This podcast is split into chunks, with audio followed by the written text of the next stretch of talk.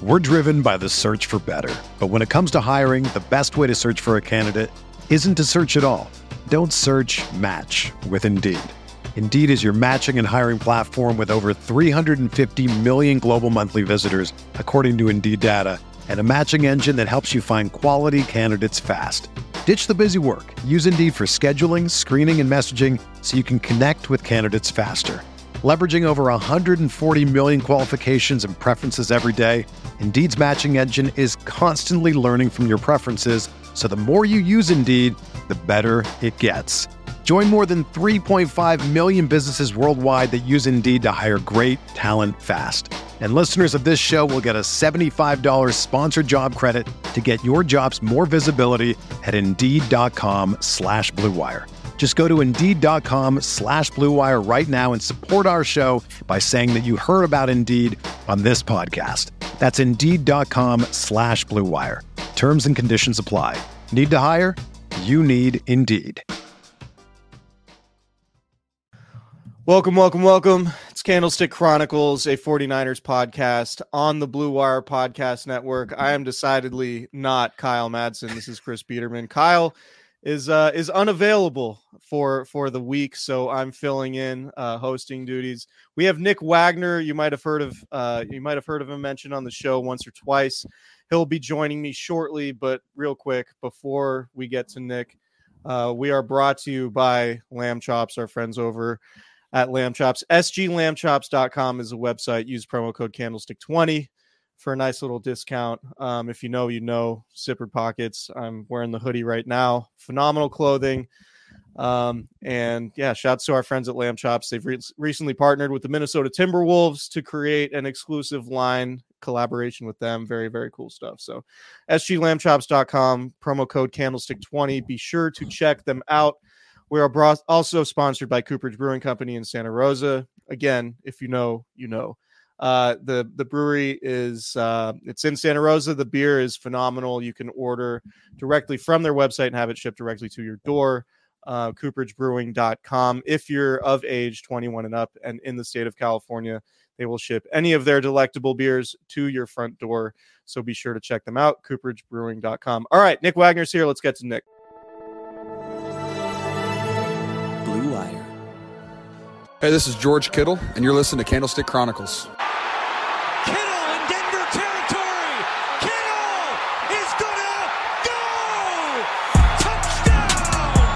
Close has got him and a sack him back inside the 30 yard line. Nick Bosa drops Aaron Rodgers for a 13 yard loss. Quick pass caught by Kittle. He dives and he's in.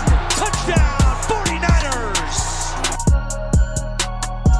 So there have been a few times where I've been out of commission, um, uh, whether it's a work trip or on a vacation trip, and then uh, I have the pleasure of listening to to Nick and Kyle. Um, I don't want to say berate; that's probably too strong of a word, but uh, you know, I'm not I'm not really able to defend my honor when when they're here, um, you know, talking smack while I'm gone somewhere else. So. Uh, so Nick, what can we say about Kyle to to get this thing going? Well, I mean, the the obvious thing, first of all, is that I mean, what a time to go on vacation. Must be nice. I'm just gonna pop over to Hawaii uh, the week of the NFC Championship. It's not like the Niners were two and 15 last year and this is a Cinderella story. Like we kind of knew that this was a real good possibility that they that they were going to make a deep run into the postseason here. So um yeah, I mean the beauty of this is is you say we berate or make fun of you while you're gone, but we also do it to your face. And I think that's I think it's I think it's important to be consistent. And so anything we say about Kyle here, just rest assured will also be said to his face. All right, that's fair. That's fair. Um, well, Nick, welcome, welcome back. Uh, very much appreciate you being here. Um, Nick obviously reports for ESPN, covers the 49ers, does a bang up job. And uh, Nick, you got something coming out. We're recording this Tuesday night. It's so it'll be out Wednesday by the time a lot of people listen to this. Uh, you got a, a feature coming out. I believe it's on Deebo Samuel and, and Trent Williams. Do you want to do you want to talk about that? Because it sounds like a pretty fun story. We're doing the plug right off the top. That's this is big time. I, Yeah, I, I be, mean, be in your good graces. Usually, It's a slow point. end. It's a slow point in the season, so I figured we'd we just get started with the with the. no, I'm, shorter I'm excited. I'm excited for everybody to read it. Uh, I was I was Deebo and, and Trent were fortunate or uh, were uh, generous enough with their time uh, to sit down with me for about a half hour last month, uh, a few weeks ago, and uh, the basically the story is about the friendship that Trent Williams and Deebo Samuel have built and how that serves as um, sort of a tone setter for what the 49ers want to be as a team. Um, and you know, the obvious compare the obvious like analogy there is is you know they are the first two out of the locker room with the bump box and all that kind of stuff. It's like the new age version of the first guys off of the bus, right? And so uh, it was it was cool to hear them talk and and you know without spoiling the whole story.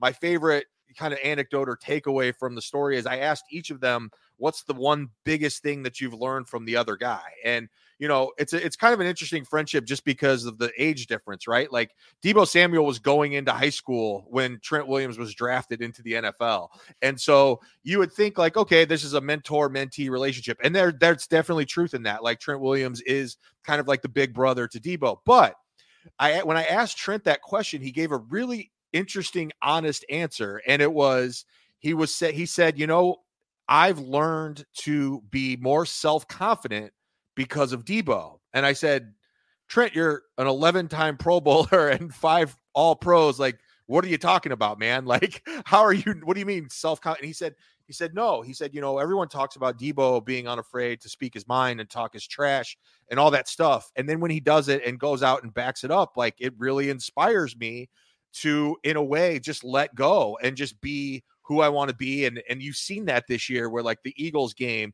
you know, they're wearing the all black and Trent says afterwards it was for a funeral and all stuff that you just hadn't seen from. And so it's it's just really fascinating to me to see a guy who's as established as Trent, who is gonna someday be in in the Pro Football Hall of Fame, saying, No, like Deebo inspires me with his just like standing 10 toes down on everything he says and then backing it up every opportunity he gets. And so uh, i get into that in the story. There's a lot of stuff in there but um i th- that was kind of my favorite favorite takeaway. I, I hope people i hope people get a kick out of it Yeah, well, that's uh, that sounds great. I'm I'm looking forward to reading it. I actually just wanted to mention the story as a segue to to talk about Deebo Samuel and, and the shoulder injury.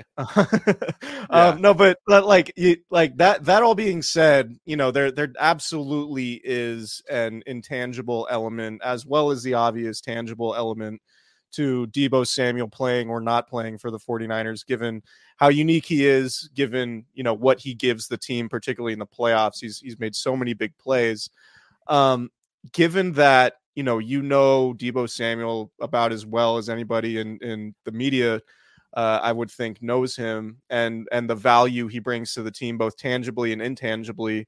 I mean, where are you at in terms of uh, what what the 49ers are facing now with his his status uncertain with the shoulder injury?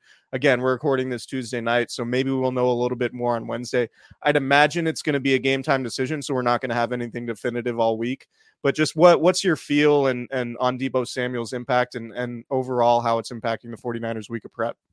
Yeah, it's it's an interesting thing because you know Deebo. The the concern was is that he had the same injury this time that he did in Cleveland, and uh, from what I've been told, I talked to Stephania Bell, who's our injury expert, knows way more about this stuff than I do. I, just tonight actually I talked to her about that injury, and I said like, what's you know what are the concerns if it's not if it's not a hairline fracture in the shoulder, what what could it be?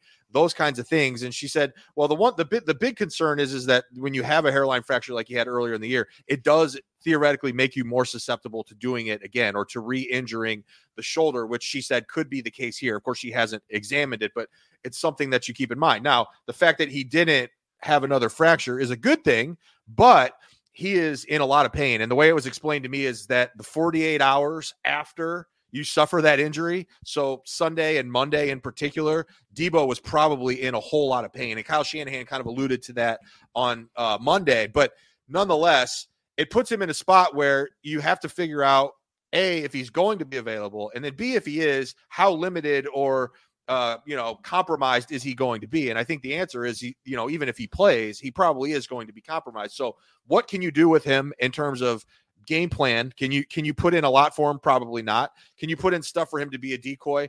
Probably, but at the same time, like Deebo Samuel only knows one speed. Like the the beauty of Deebo Samuel is that he plays a thousand miles an hour all the time, and when he especially when he has the ball in his hands, and so if you take that away from him, he's not he's not nearly the same guy. You don't want him to not be himself on the field. So uh, my my suspicion is is that Deebo will probably try to play. I, I would imagine.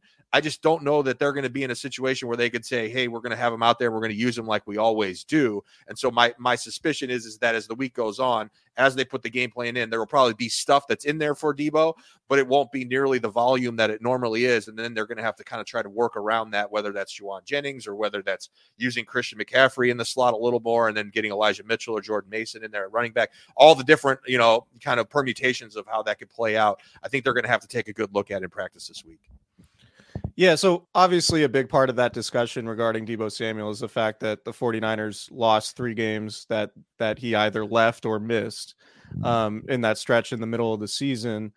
Um, and you know, you can look at those games individually. I know in Minnesota they didn't really have a problem moving the ball against the Vikings. There were some other things that happened in that game that led to that loss um, the the Cincinnati game where they they came back after that Minnesota game on a short week, played uh, Cincinnati coming off a bye.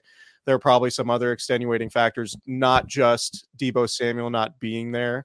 Um, but it does, you know, the numbers are what they are, and the scoring is a lot different. The yardage numbers are a lot different when Deebo yeah. Samuel's in and out of the lineup. So what what's your feel on just what the 49ers might look like offense might look like from a, a, pure effectiveness standpoint if if Deebo Samuel is not playing and or it's a compromised version of Deebo who's not going to get, you know, 12 touches.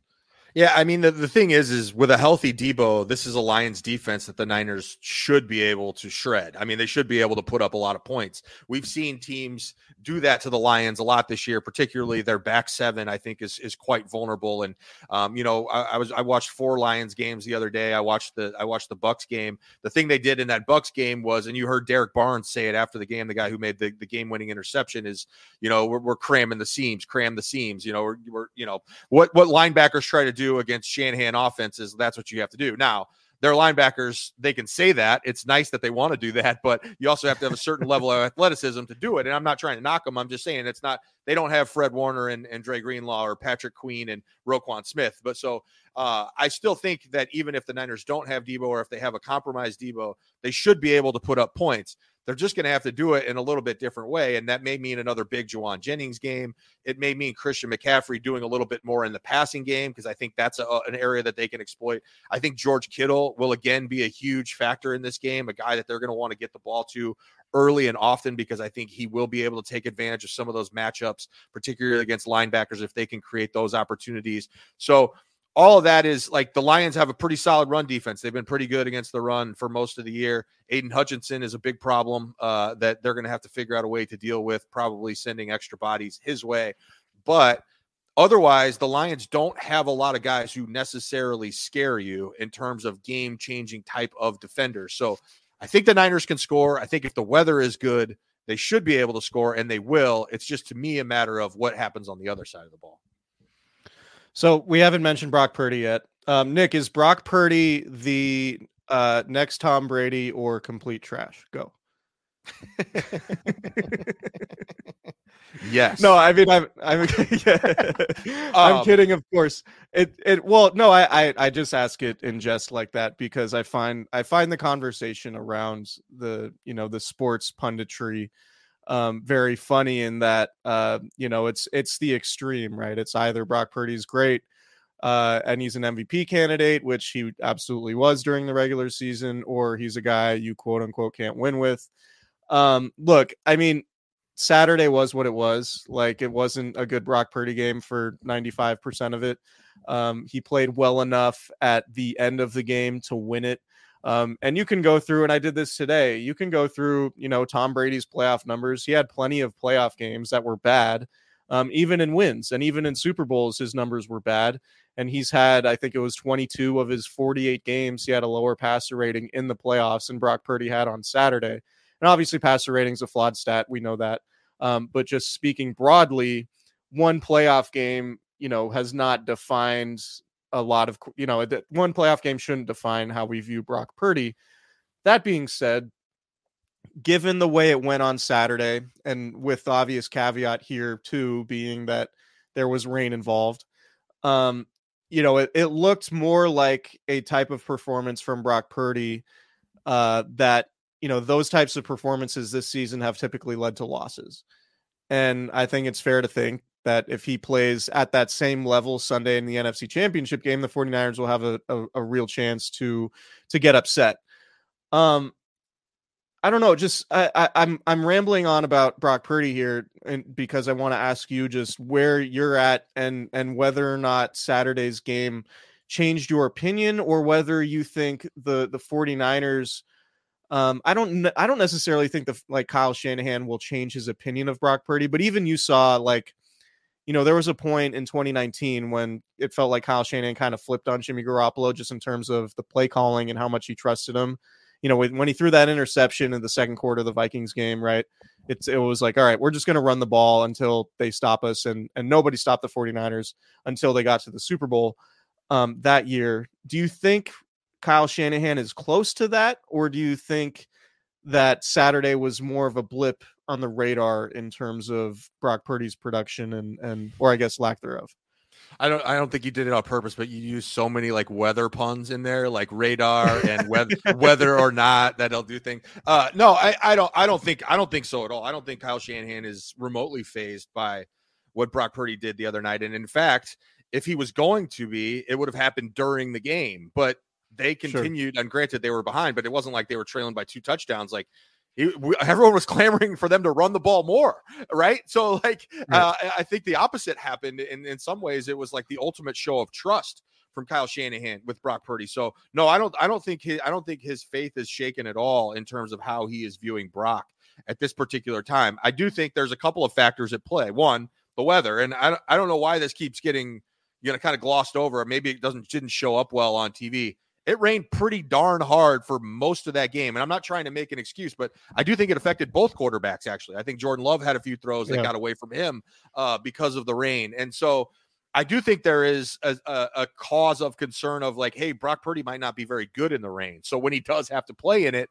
that could be a thing because we saw some of that in Cleveland this year as well. And it didn't rain nearly as hard in Cleveland as it did uh, the other night uh, here in Santa Clara. So um, I think that has to be taken into account here. I think the other thing is, is – and Kyle kind of bristled at the question when I asked him the other night, but uh, how much did the layoff impact Brock Purdy? You know, it, it, it, was it's one thing to get the bye, it's another thing to get two weeks off and really not play a game for three weeks. And that's kind of what happened with Brock. And so, you know, if you go back through the timeline here, the Christmas night game, which he struggled a lot, everyone said, well, how is he going to bounce back from that? Well, he bounced back pretty good. He played fine in, in Washington. It wasn't his best game, but he was solid and he didn't play again. So like he didn't even get a ton of opportunity to wipe away that Baltimore game. And so I, think just getting a chance here to, to play two weeks in a row will be beneficial for Brock. Now, I'll be the first to say I didn't think Brock played well for most of that game the other night.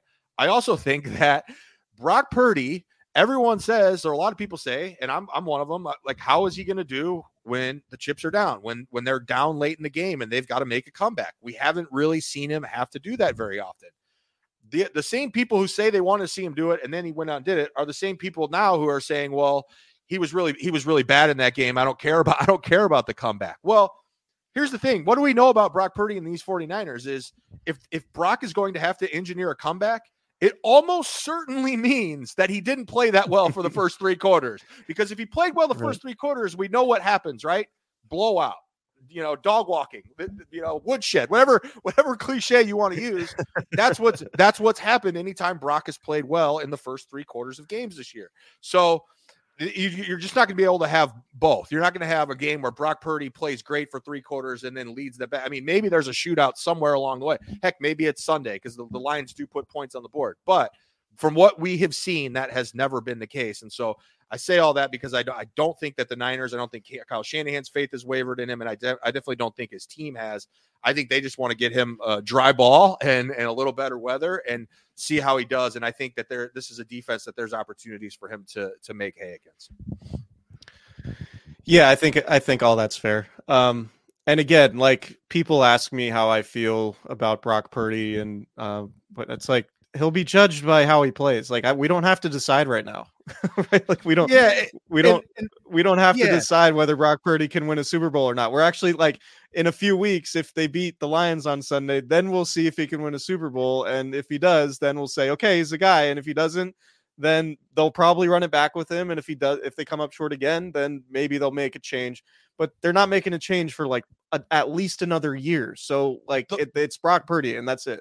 The whole dis the whole discourse is this idea of like oh he's being bandied about as one of the best quarterbacks in the league. And like there's a difference between being one of the best and most talented quarterbacks in the league and then being one of the most productive quarterbacks in the league. And so uh you know some people might draw a straight line between those two things and that's okay i don't mind that i think what's happened is is i wrote about this in the story i wrote last week with, with brock Purdy. i talked to a sports psychologist about it is you've got people that and it's just like anything it's politics it's wh- whatever like hot button issue there is people on the extremes want to dig in on both sides and they want to plant their flag and be the first to say Brock Purdy is not a good quarterback or they want to plant their flag and say Brock Purdy is the best quarterback in the league and as is always the case the, the like the logic lives in the middle right like the, the people but but that doesn't that doesn't do anything for us in this business right like that's that doesn't that doesn't get us to, to the you know big money contracts or whatever if you're just saying like oh let's wait and see how it plays out or hey, he's a pretty good quarterback. I'm, I'm going to wait a little while before I'm calling him an elite quarterback,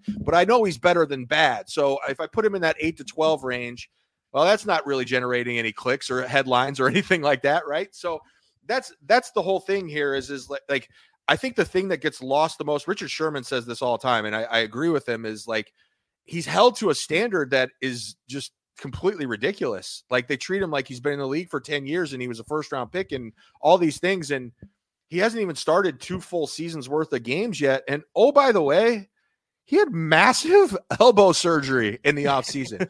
he had it, he had an elbow. I wrote about this. He had an elbow surgery that only two other quarterbacks, professional quarterbacks on the planet have had, neither of whom is a starter. No, no, no offense to Nick Mullens or Clayton Thorson. He's the only guy that's done that. And then eh, not only came back in time to start training camp and participate, started the se- started week one of the season, played really, really well for most of the season, and has his team knocking on the door of the Super Bowl again. I mean, to me, it should be it should be a really good story. It- it- is a really good story. It's a compelling story, and instead we waste our time doing all this. You know, oh, where does he rank? And don't compare him to Mahomes. And I, I'm not doing that. I just think it's a good story, and he should be given credit for the job that he's done. So, uh, yeah, I, I, I don't know. It's it's it's just funny. It, it it's been something like I feel like we talk about like the discourse about the discourse has become a thing, and I contribute to that too. I acknowledge that, but it is it is kind of annoying when we should just be talking about like, hey, this is a good story. It's going to make for a really compelling game on Sunday,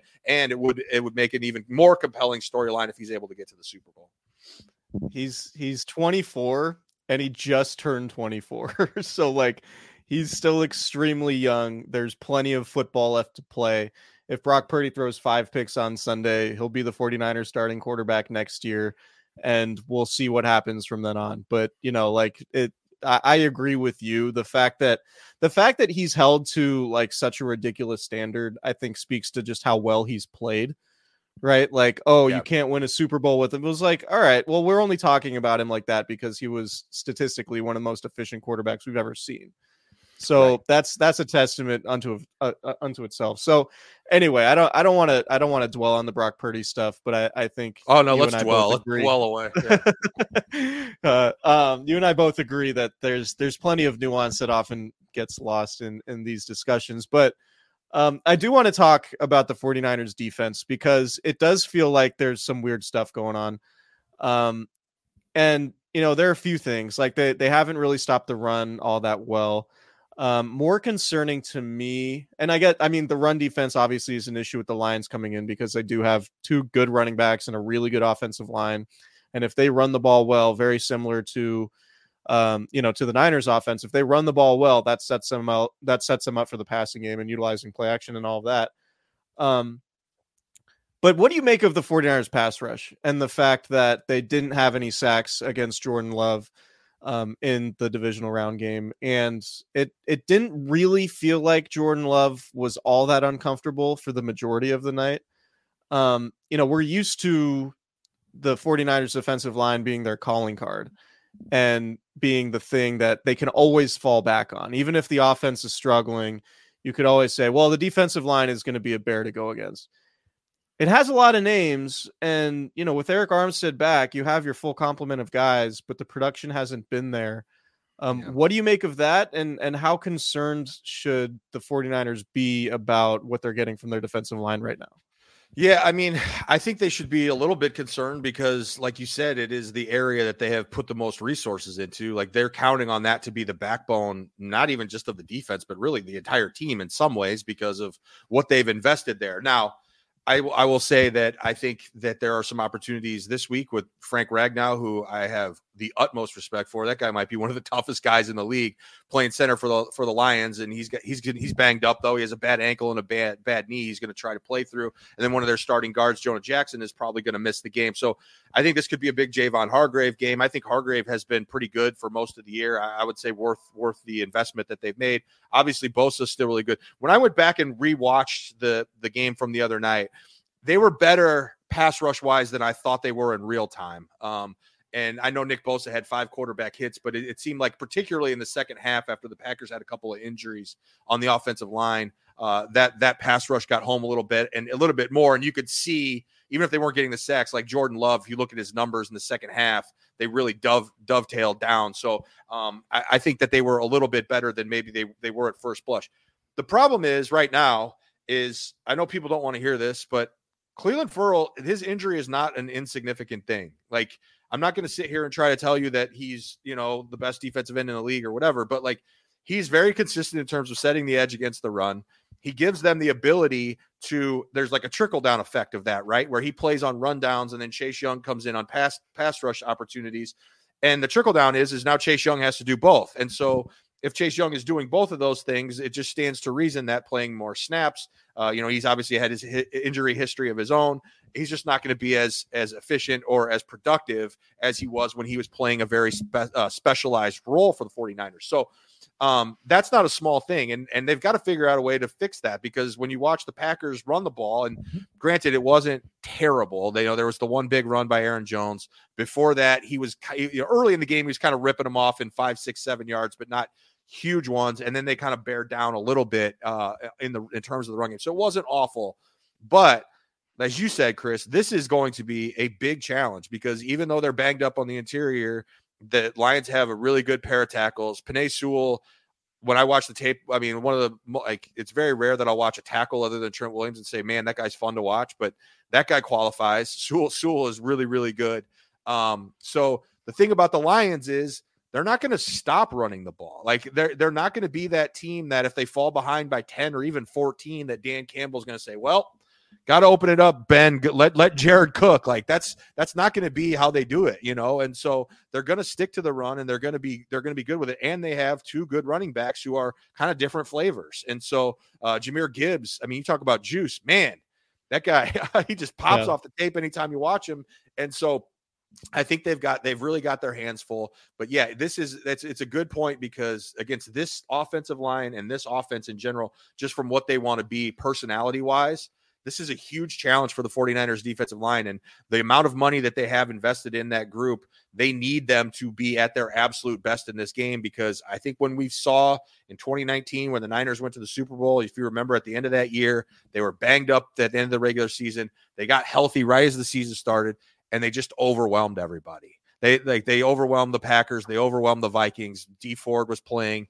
That was that was as dominant a front four as there was in the league, and I think the Niners need at least a reasonable approximation of that here this coming weekend to to make sure that they can win this game.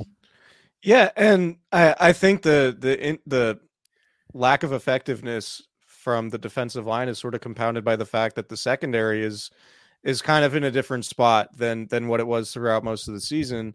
Um, Ambry Thomas had a pretty good year, and just because he had a bad game Saturday against the Packers doesn't mean you know that that he's going to play a bad game on on Sunday against Detroit.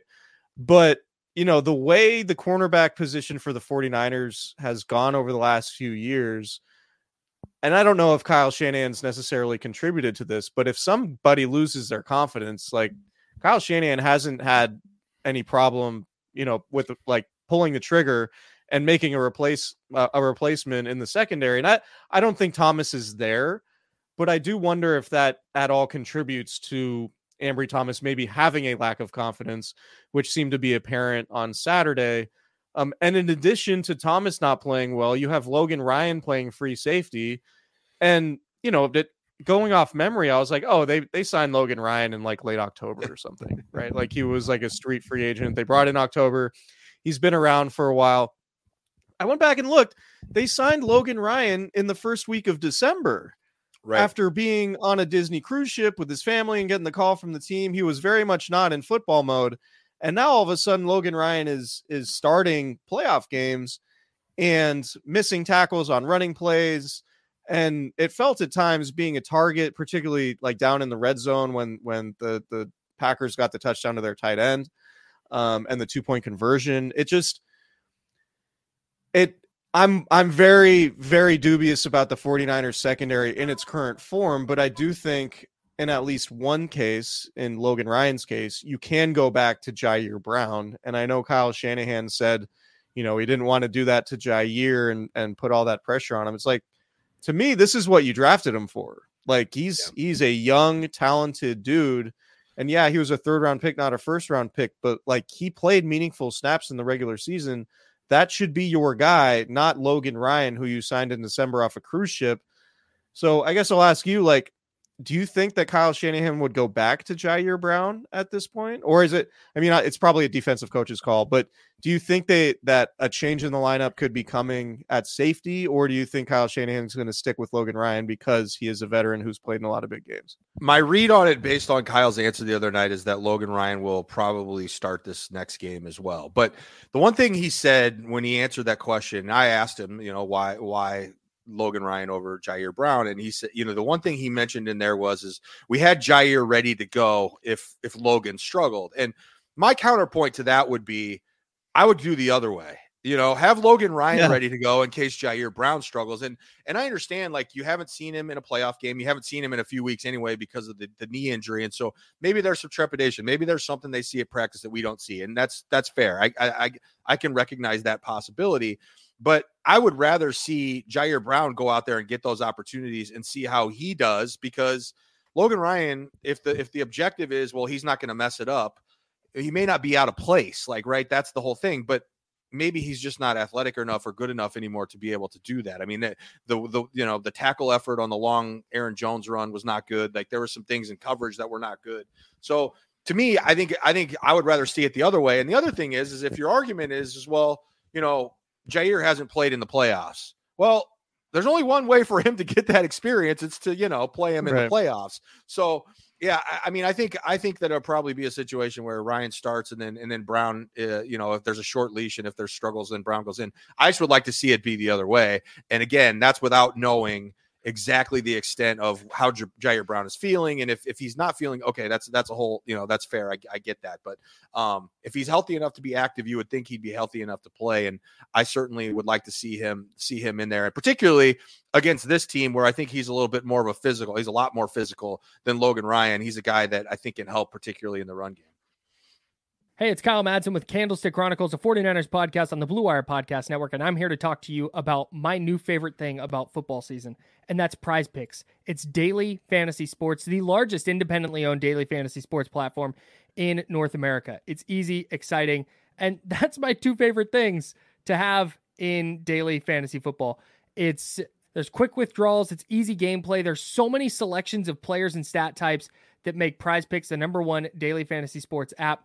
And I know you're probably worried about like daily fantasy sports. Oh, there's pros and there's sharks and there's all these people that dedicate their lives to just winning at daily fantasy. Well, no, no, no. This is just you. You pick more than or less than on two to six players to create an entry. And those two to six players, you pick more than or less than on their stat projections. And then you watch the winnings roll in. It is so easy, and Prize Picks offers weekly promotions that can lead to big payouts. There's like Taco Tuesday, where every Tuesday Prize Picks dis- discounts select player projections up to 25%. That gives you even more value. And my very favorite part of all of this, Prize Picks offers Apple Pay for quick and easy deposits into your account this football season. So Go to prizepicks.com slash candlestick and use code candlestick for a first deposit match up to $100. Go to prizepicks.com slash candlestick and use code candlestick for a first deposit match up to $100. You can jump in and get Brandon Aiyuk, Christian McCaffrey, Brock Purdy, George Kittle, slam the more than, and root like heck for those guys to go more than those projections. It's, I- I'm telling you, it's the very best way to consume football. So prizepicks.com slash candlestick and use code candlestick for a first deposit match up to $100. Prize picks, daily fantasy sports made easy. Yo, it's your homies Kyle and Chris for Lamb Chops. SGLambchops.com is the website. They are the official clothing brand of Candlestick Chronicles.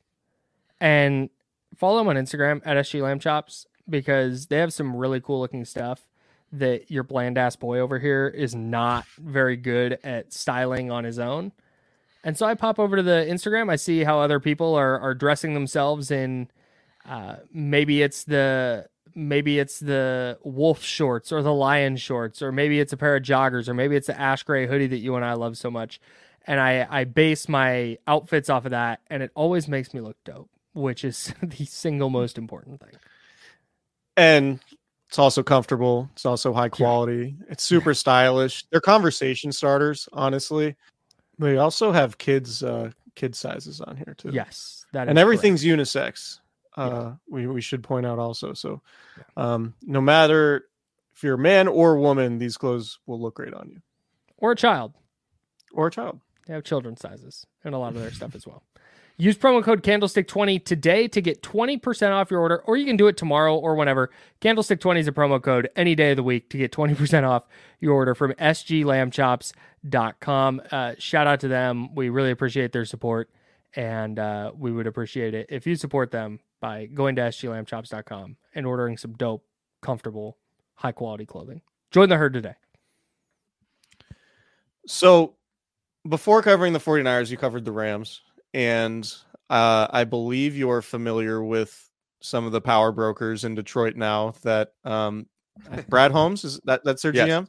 Mm-hmm. Um, what just what do you make of the job he's done? And like what what do you know about about him just sort of as I don't know if you know him personally or Yeah. philosophically like what uh, like cuz I mean what what's happened in Detroit really is is nothing short of remarkable and Yeah. turning you know turning that roster around with the draft classes that they've had since they've been there getting Jared Goff to play at this level and and sort of you know be the guy that that they're all in on not just sort of the placeholder um just gi- given your familiarity with with with Holmes and and and everything that's gone on in Detroit just what do you make of of the the turnaround that that they've put together Yeah, it's been awesome. I've I've known Brad for almost 20 years, and uh, I count him as a friend. He's somebody that I I learned a lot about football from. And uh, when I started covering the Rams, he was he had just moved into personnel. He actually was a PR intern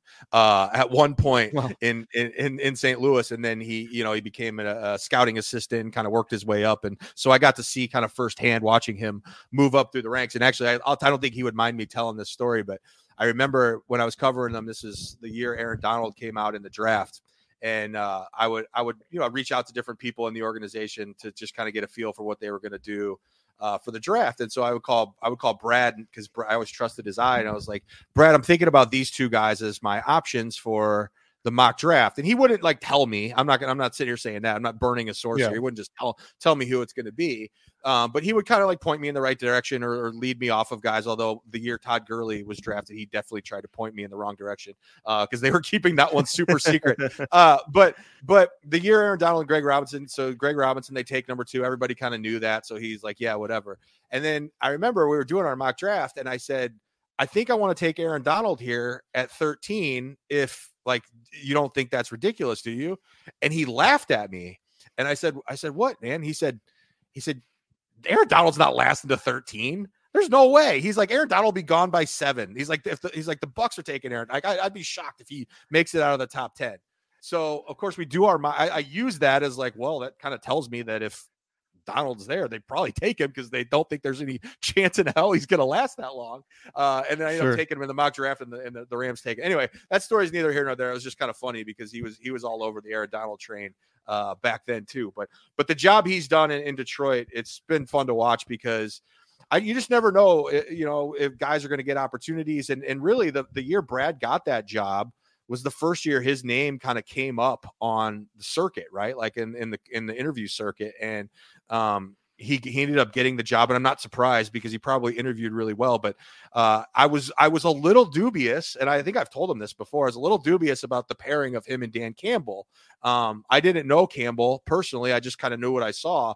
I did know though that in terms of like the type of team they were going to try to build, like big, physical, tough guys. Like Brad's a big guy, big physical, tough guy. He was a, uh, my understanding, a hell of a player. Uh, at, I think he's North Carolina A and T, I believe, in his day, and then and then Dan Campbell, of course, you know, at, at Texas A and M. So um, I'm not surprised that they've built a team kind of in that fashion.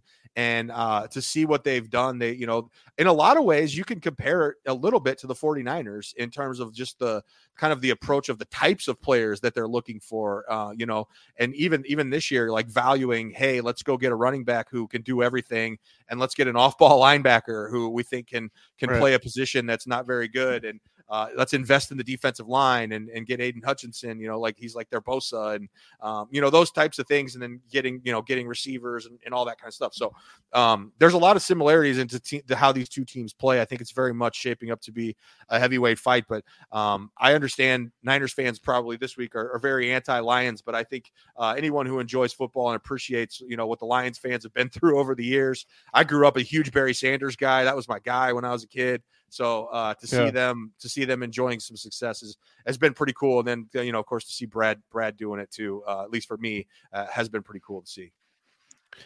Um, I want to ask you about Jared Goff, and and then we'll get out of here. Um, you know, the Niners have the Niners basically owned Jared Jared Goff when he was with the Rams, at least from 2018 on, and that sort of that obviously coincides with them becoming contenders in that same time frame. Um, but I think one of the stories with the Lions is is Goff's transformation, right? Goff going from being the guy that Sean McVay was willing to move on from to being the guy that um, beat the Rams, Sean McVay and, and Matt Stafford in the playoffs. Um, and Goff's been nothing short of of excellent in in these two playoff games that they've had.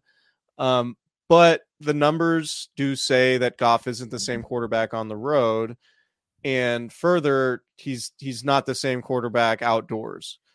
Now, you know the weather. Last I checked, Santa Clara probably going to be fine. Um, there might be a little bit of breeze or whatever, but it's not going to be a, an inclement weather game. Um, but do you do you think like I don't know. Do, do do you think that the weather is or the fact that it's an outdoor game against the Niners defense is going to impact Jared Goff negatively or is is he is he the type of guy who can overcome the past and play at a really high level despite what's happened with him and the 49ers specifically while he was with the Rams? Yeah, you know what's kind of weird about the indoor outdoor thing is is that uh, I I didn't watch all of their outdoor games, but I know like the Baltimore game, the weather was fine, right? Like it was outdoors and the weather Yeah. was fine, and they got you know they got dominated in that game, and he was bad, and um so I, in, in the games I saw, it wasn't like oh it was bad weather outdoors, it was like literally just I mean you you could probably speak to this better than me, just being outdoors makes a huge difference. um so so I, I wonder I wonder if like you know if there's just something about like the fast track eh, at Ford Field right? Like being on that Sure. turf something about the way they're built that that allows them to play better in that situation. But I don't know I don't know what it is. I mean maybe he could you know maybe he could speak to it or maybe it is just one of those weird kind of NFL coincidences. But I I do think that the good thing for the 49ers is is they've gotten their fill of like athletic mobile quarterbacks here over the last month and a half and Sure. he does not Jared Goff does not qualify as that. So I think like having to do some of the like specialized rushes, like the mush rush they did in in Philly and stuff like they're not going to have to worry about that as much. They are facing a much better offensive line than some of these other teams, but I think it's better if they can just rush like normal, knowing that hey, if this guy does step up in the pocket, chances are he's not going to take off and run for 30 or 40 yards. So um, I think that changes the complexity a little bit. I think Jared Goff, you know, it's he's in a he's certainly surrounded by better talent and and a, and a really good coach and Ben Johnson, who I think is probably going to get the Washington job here uh, when their season is over in Detroit. I, I think he's in a much better situation than he was maybe the last couple of times that the Rams played at, at Levi's.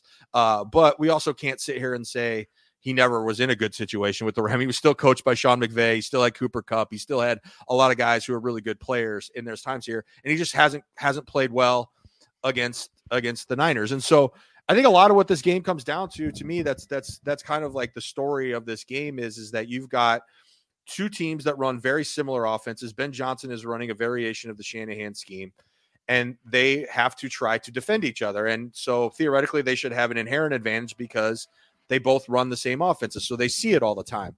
The question then becomes who has the personnel to better stop the other team's personnel. This is groundbreaking stuff, I realize. But my point, is, my point, my point is though that when I look at things like how are you up the middle, how are you at at off ball linebacker, how are you at safety, those are the things that I think are big differences. Where I certainly trust Fred Warner and Dre Greenlaw. Again, no no offense to the to the Lions off ball linebackers, Alex Anzalone and, and those guys, but like catching all sorts of strays tonight. Yeah, yeah, yeah. But they're but they're not Fred Warner and Dre Greenlaw. I mean, that's I don't think I don't think anyone would disagree with that. And so that to me is is where this game, other than up front, obviously, where this game could be won is who can better defend. You know, how are your hook players, right? Like who's better, who's defending the middle, who's defending the middle of the field a little bit better uh, than the other side, because I think that's where both teams can have some success, uh, or at least they're both designed to have success, but not maybe both of them probably won't.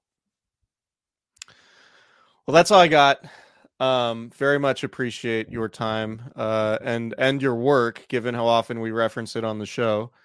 um, so yeah, man. Um, that that's all. That's all really good stuff. It's going to be a really fun game. I think. Uh, it one thing I really like about the championship round in particular, like to me, like there's there's no better atmosphere in the NFL than a than a championship game in either conference because the yeah. Super Bowl is kind of neutered by being in a neutral site.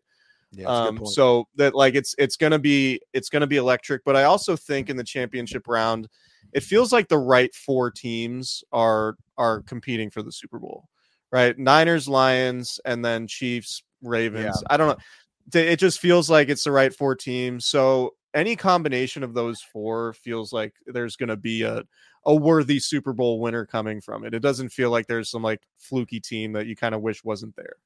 No, I I agree with that, and it, yeah, yeah, yeah, definitely, and and yeah, it's it feels like since they've gone to the seven team format on each side, it's become a little bit more chalky, right? Like you're the one seeds are yeah. always pretty much doing well, and then you might get a, a stray three seed in there, but you're rarely kind of seeing you know the upset teams that you used to see as much making runs like you know the Giants and was that 2011, I think, and so uh, you're not seeing that as much, but yeah, these are these are good teams. I mean, I I would say all year it felt like the Niners, obviously, and the and the Ravens were kind of top of the heap in their conferences. But you know, we talked about all the time in the group chat, like we can't rule out the Chiefs. Like they're probably going to be there at the end. Any team that has Patrick right. Mahomes, it's kind of I mean, it's cliche, but it's dumb to rule them out. And then the Lions, where like you know, eh, people, I, I, think, you know, they had their little slump, I guess, in the middle of the season, but it really wasn't that big of a slump because they finished with the same regular season record as the Niners. And I know, you know, week 18, whatever, but still, like, that was a team that was consistently good pretty much all year. And you know, the the one game that everyone kind of was using as the litmus test on how real they were was that Dallas game, which had the funky funky ending, right? And and so you know, I think Detroit was even mad they didn't get a chance to play Dallas there uh, last weekend. Mm-hmm. So yeah, should be should be fun matchups, should be fun games. I think whatever we get in the Super Bowl should be should also be really entertaining. But uh, you know, I think I think one thing here for the 49ers too is we don't know how long the window is, is going to be open you know that this is yeah this, this is i think i wonder how much that plays into the mindset you know and, and, i know they have a lot of experience of guys who have been through this so many times but uh, this is this is a huge huge moment in the shanahan and lynch era not necessarily because it's the last time we don't know if it's going to be the last time they get this close, but it is so damn hard to climb the mountain and get back to this point. You heard guys talking about it last week. Thankful just to be in the playoffs again and now they're back at the same spot they were last year and things were out things that were out of their control happened last year that kept them from doing it so they uh hopefully we don't get anything like that this week on either side we just let these teams play and the best and the best team uh, moves on but yeah it should be it should be a lot of fun Yeah, that's why I'm not picking against the Niners because they know that this is probably their. I mean, I don't want to say it's their last opportunity, but they're definitely on the back nine of of this particular run. Whereas the Lions were sort of in the same spot that the Niners were back in 2019, and they have they have a lot of you know a lot of learning ahead of them and a lot of experiencing ahead of them. While the Niners clearly have an experience advantage and and have you know the the scar tissue from those losses that they're using as motivation for for uh for Sunday and and potentially beyond. Um Nick, thank you so much for for hanging and uh hopefully I mean I don't you know hopefully Kyle's enjoying himself. Um again, hell of a time for a vacation, NFC championship game week, but uh See, everybody- much needed time off. I can When- say dealing with me and you know everything else he does in life and dealing with us in the group chat, he definitely could use some time off. See, see, when you're gone, me and Kyle spend the last 15 minutes of the show talking about Home Alone, and and then and then when when Kyle's gone, we end up just talking football nonstop. So, uh, it's yeah, I, I let people decide on what they want to listen to the back part of the part of the pod here with without Kyle. Yeah, I mean, maybe we can talk about like J- our favorite Jay Z albums or, um, I don't know, golf courses, something like that. Uh, but no, I don't know. No, we'll we'll get out of here. Go ahead. Kyle's Kyle's staying next to a really good one this week, actually. So good for him. Yeah, and, and of course he's not going to play, or if he did, he'd, he'd bang in a nine iron from 180 yards off the skull. um, but shout out to our guy Kyle. Hope hope him and Heather are having a good time. Uh, Nick, enjoy Sunday. We'll talk to you very soon, and uh, thanks for hopping on. Keep up the great work. See you, buddy.